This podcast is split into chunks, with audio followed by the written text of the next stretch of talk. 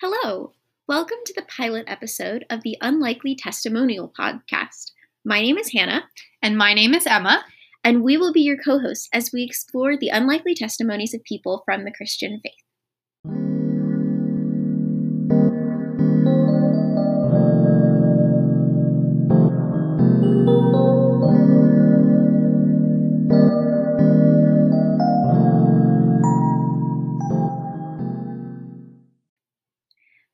As we dive into the show and explore what it means to have unlikely testimonies, I'll be starting with my own story.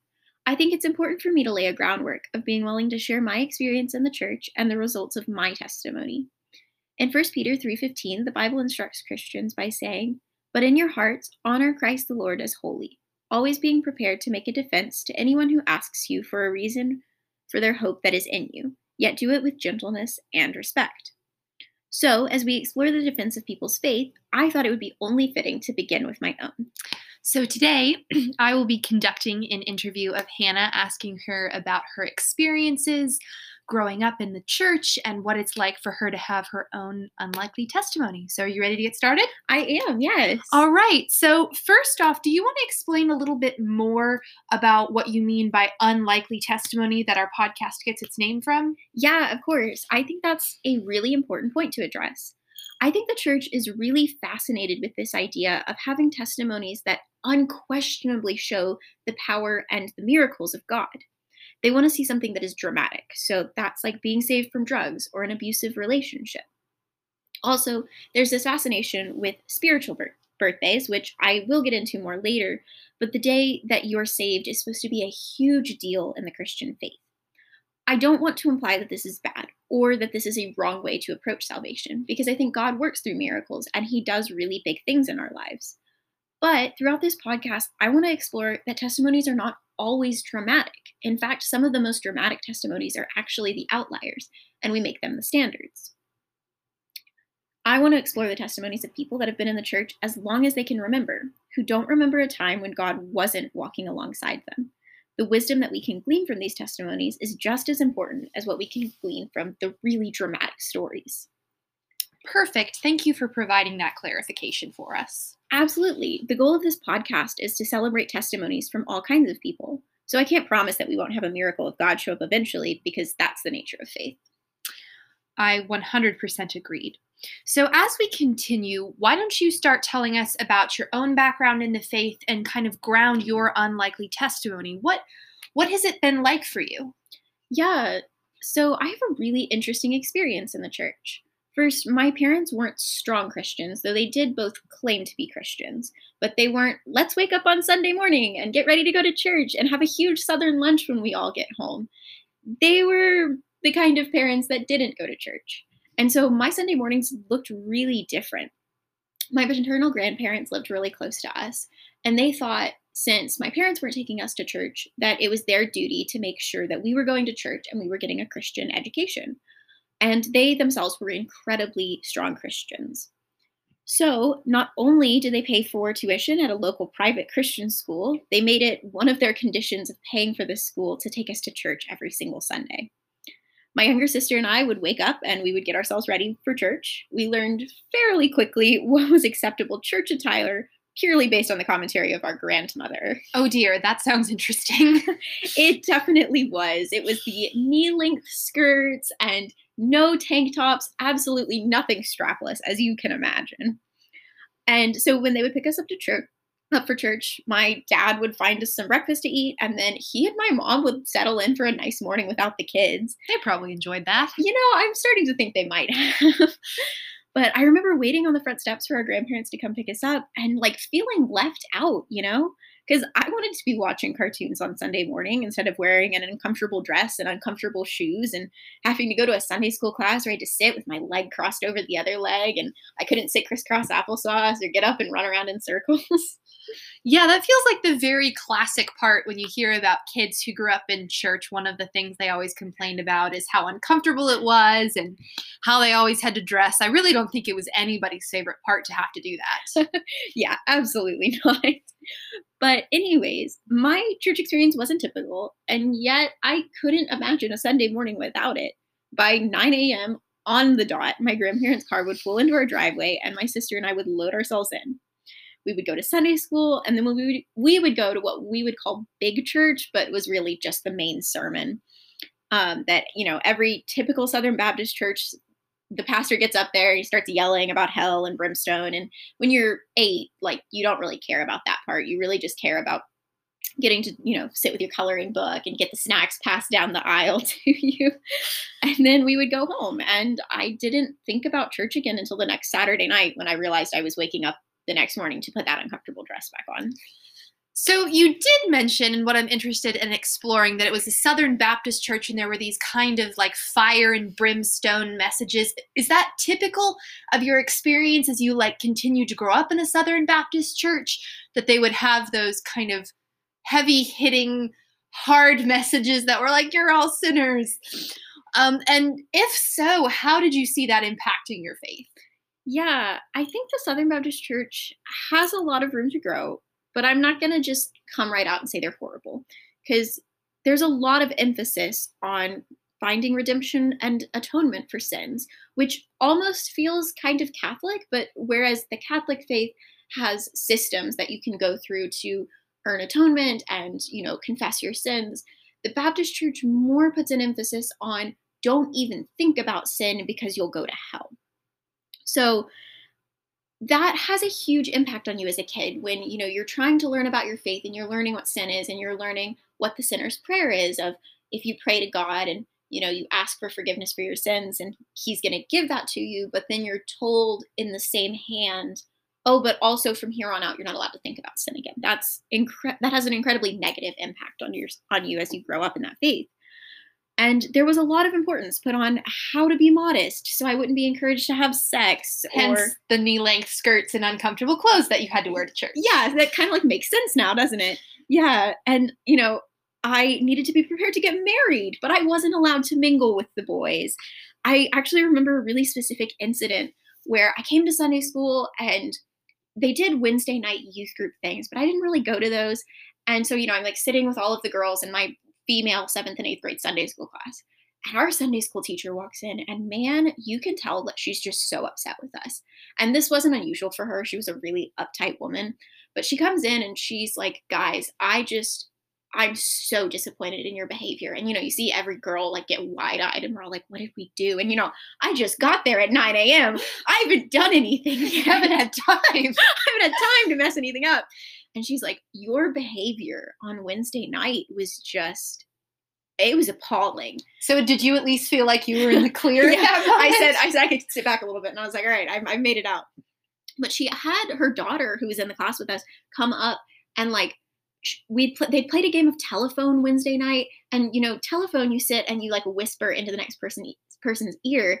Well, apparently, when the girls would lean up against the boys, their chest would brush against their shoulder, and she made this huge deal about how like you need to be really careful and like make sure you're not getting too close to the boys and like that's super sensitive and I was just sitting there like, oh my God, like it was a game of telephone at youth group. I really don't think they were doing anything that wrong. That's a very healthy and constructive way to approach that topic. I'm so glad that was handled so sensitively. Aren't you? Aren't you? Yeah. And, you know, I, outside of that story, like I think their heart was in the right place because they were trying to raise young men and women in a way that they were going to fear God and respect their bodies, but it just came across the wrong way, you know? And the emphasis on how to best please God was just often misplaced and mishandled. So, as you're talking about, like, what is the best way to please God, and that obviously is going to tie into your testimony as a Christian and how do you live and all of that stuff, can you get more into your own story and what it means for you? Because you mentioned earlier that you feel like the dramatic stories that we hear um, or have been made the norm, even though that's not necessarily true. So, like, what does it mean for you that you feel like you don't have this hugely dramatic story to tell? Yeah, it's weird because I've come, I've gone to a Christian school my entire education. I'm now at a Christian college, and you hear people talk about these really dramatic testimonies. Um, and I still remember the very first message I heard about having a testimony. Um, it was incredibly jarring and honestly really formative to the way I think about faith. The pastor at my church. I was in big church, and he's telling us about his testimony. And he creates this really poetic scene of him being 16 years old and coming home from a basketball game. And he's sitting in his front yard, leaning against a tree and looking at his house. And he feels God speaking to him in that moment and felt called to turn away from quote unquote worldly things. And he told us how he stopped drinking and partying, and it was an entirely spiritual experience.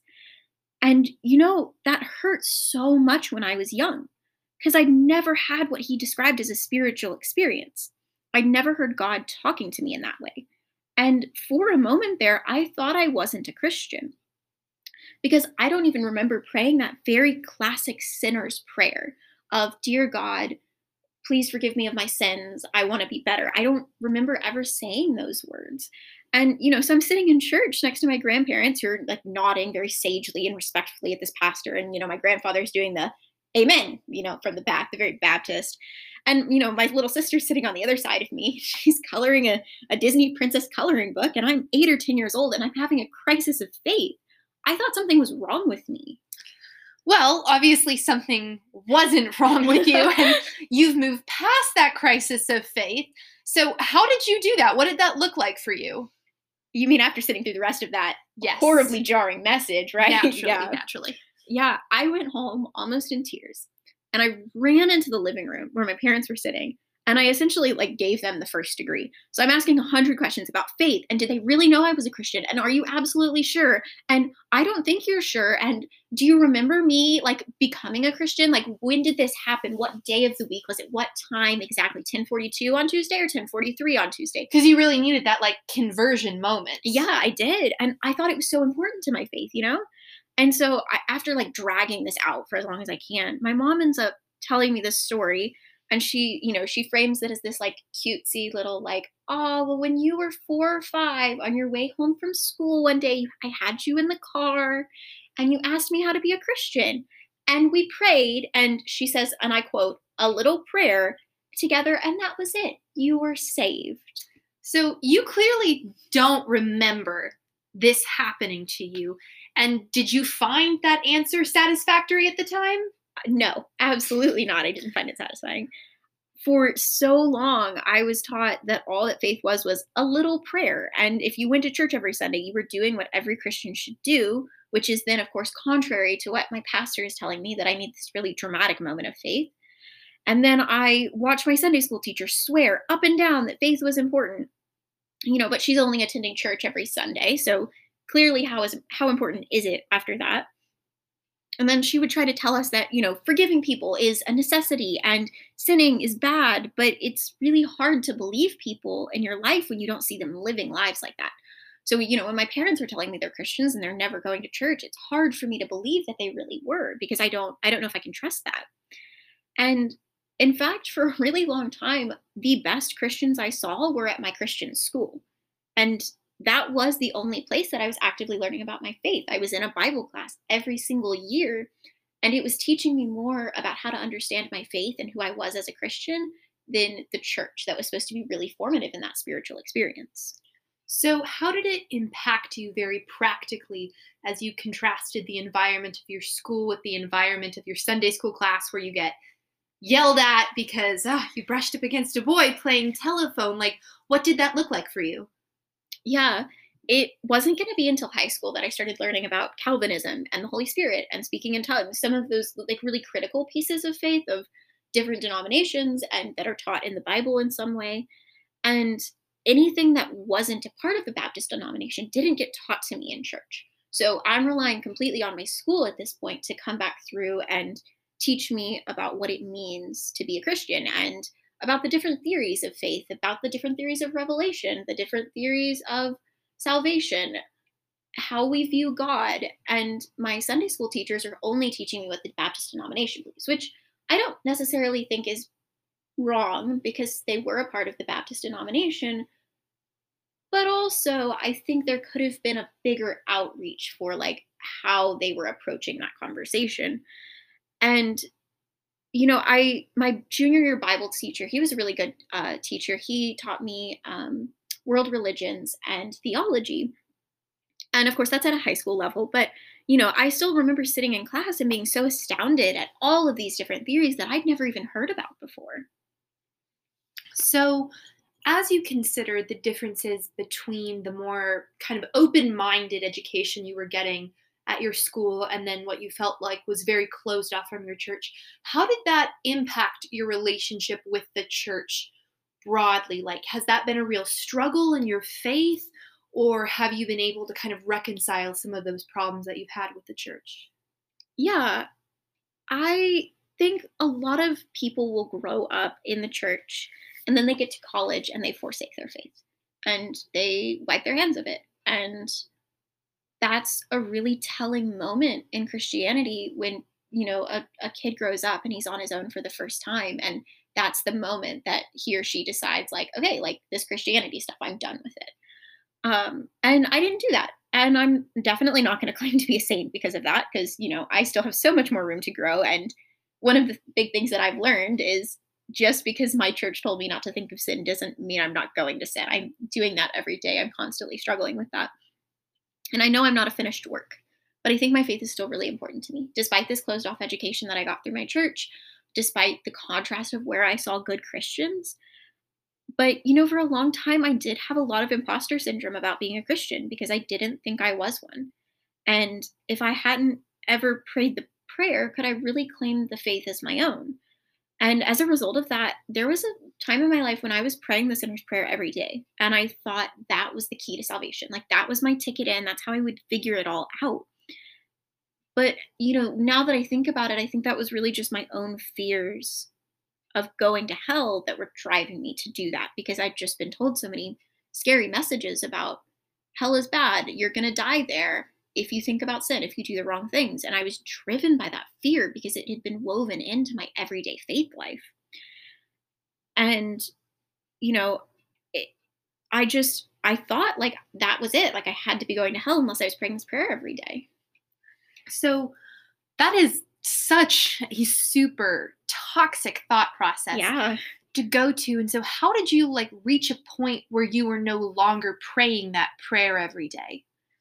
It was something that plagued me through middle and high school just because I didn't feel like I had that dramatic story. And, you know, I'd had crappy things happen to me. My mom was the not the best person. My dad wasn't really around, you know, but I'd never not been a Christian through that. And I think because of that, my church kind of saw me as a closed case. If I was suffering, that's okay because I was saved. But I didn't feel like that. And so it wasn't until my junior year of high school with the teacher that I mentioned before that I started claiming my faith as my own.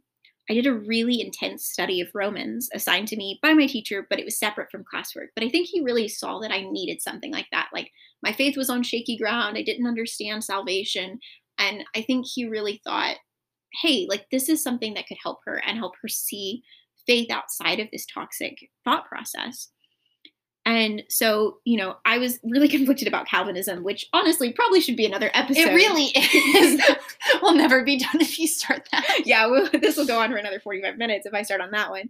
But, you know, I'm reading through Romans, and when you're reading those first three chapters, you just see the absolute disparity that you're in before faith. And I realized that's where my heart was. I thought that I would be stuck forever in the cycle of sin and depression. But God does something really interesting there because Romans gets better.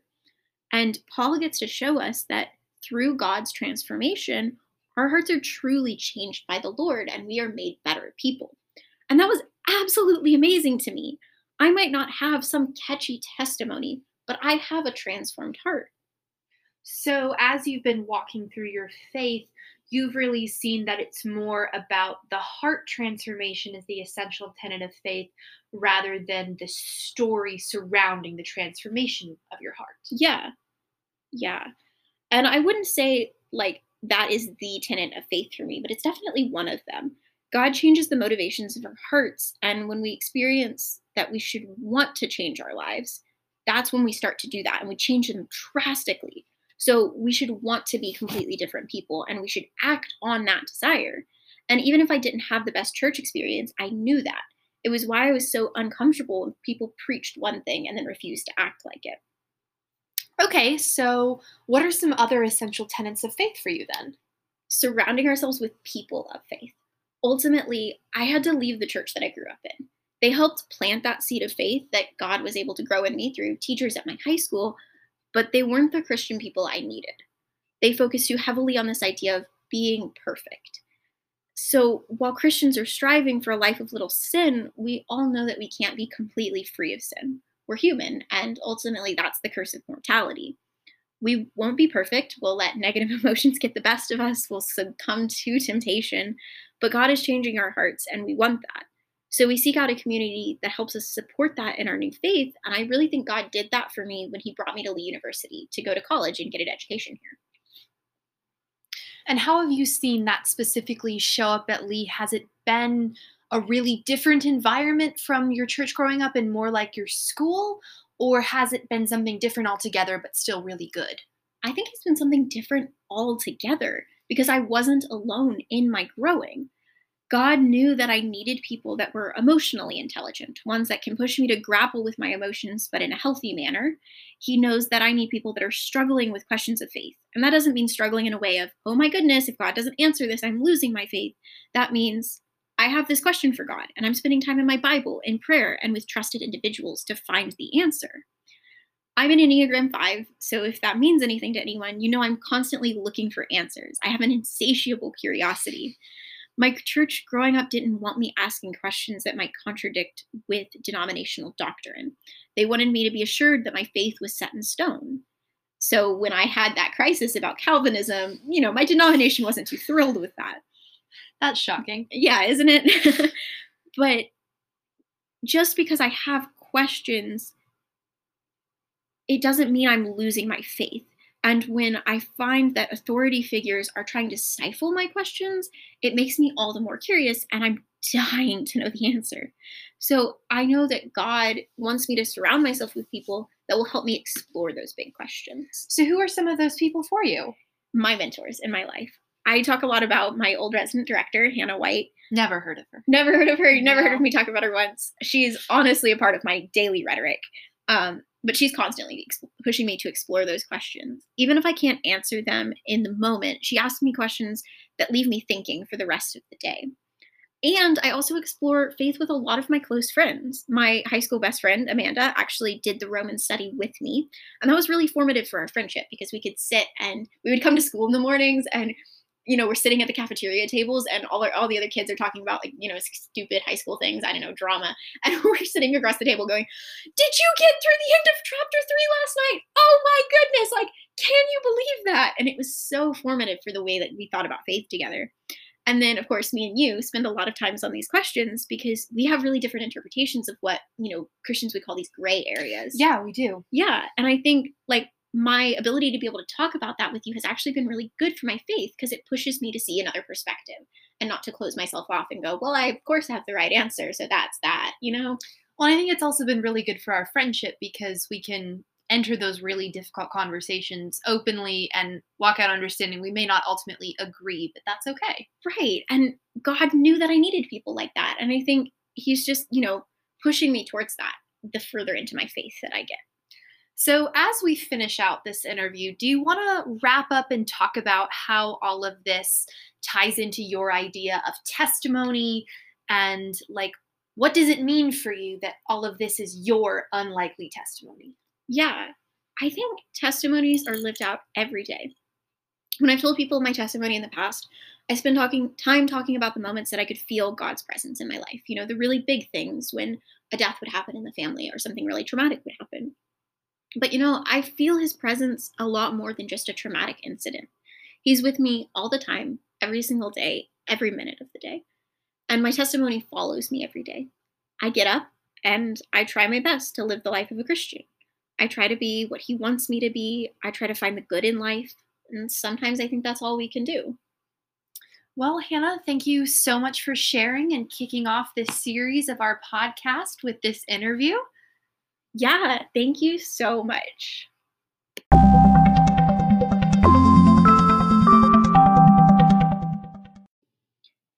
Thank you so much for tuning into this episode of Unlikely Testimonies. Tune in next time to hear my story as we reverse this whole thing and Hannah interviews me. Can't wait to see you then. Bye, guys.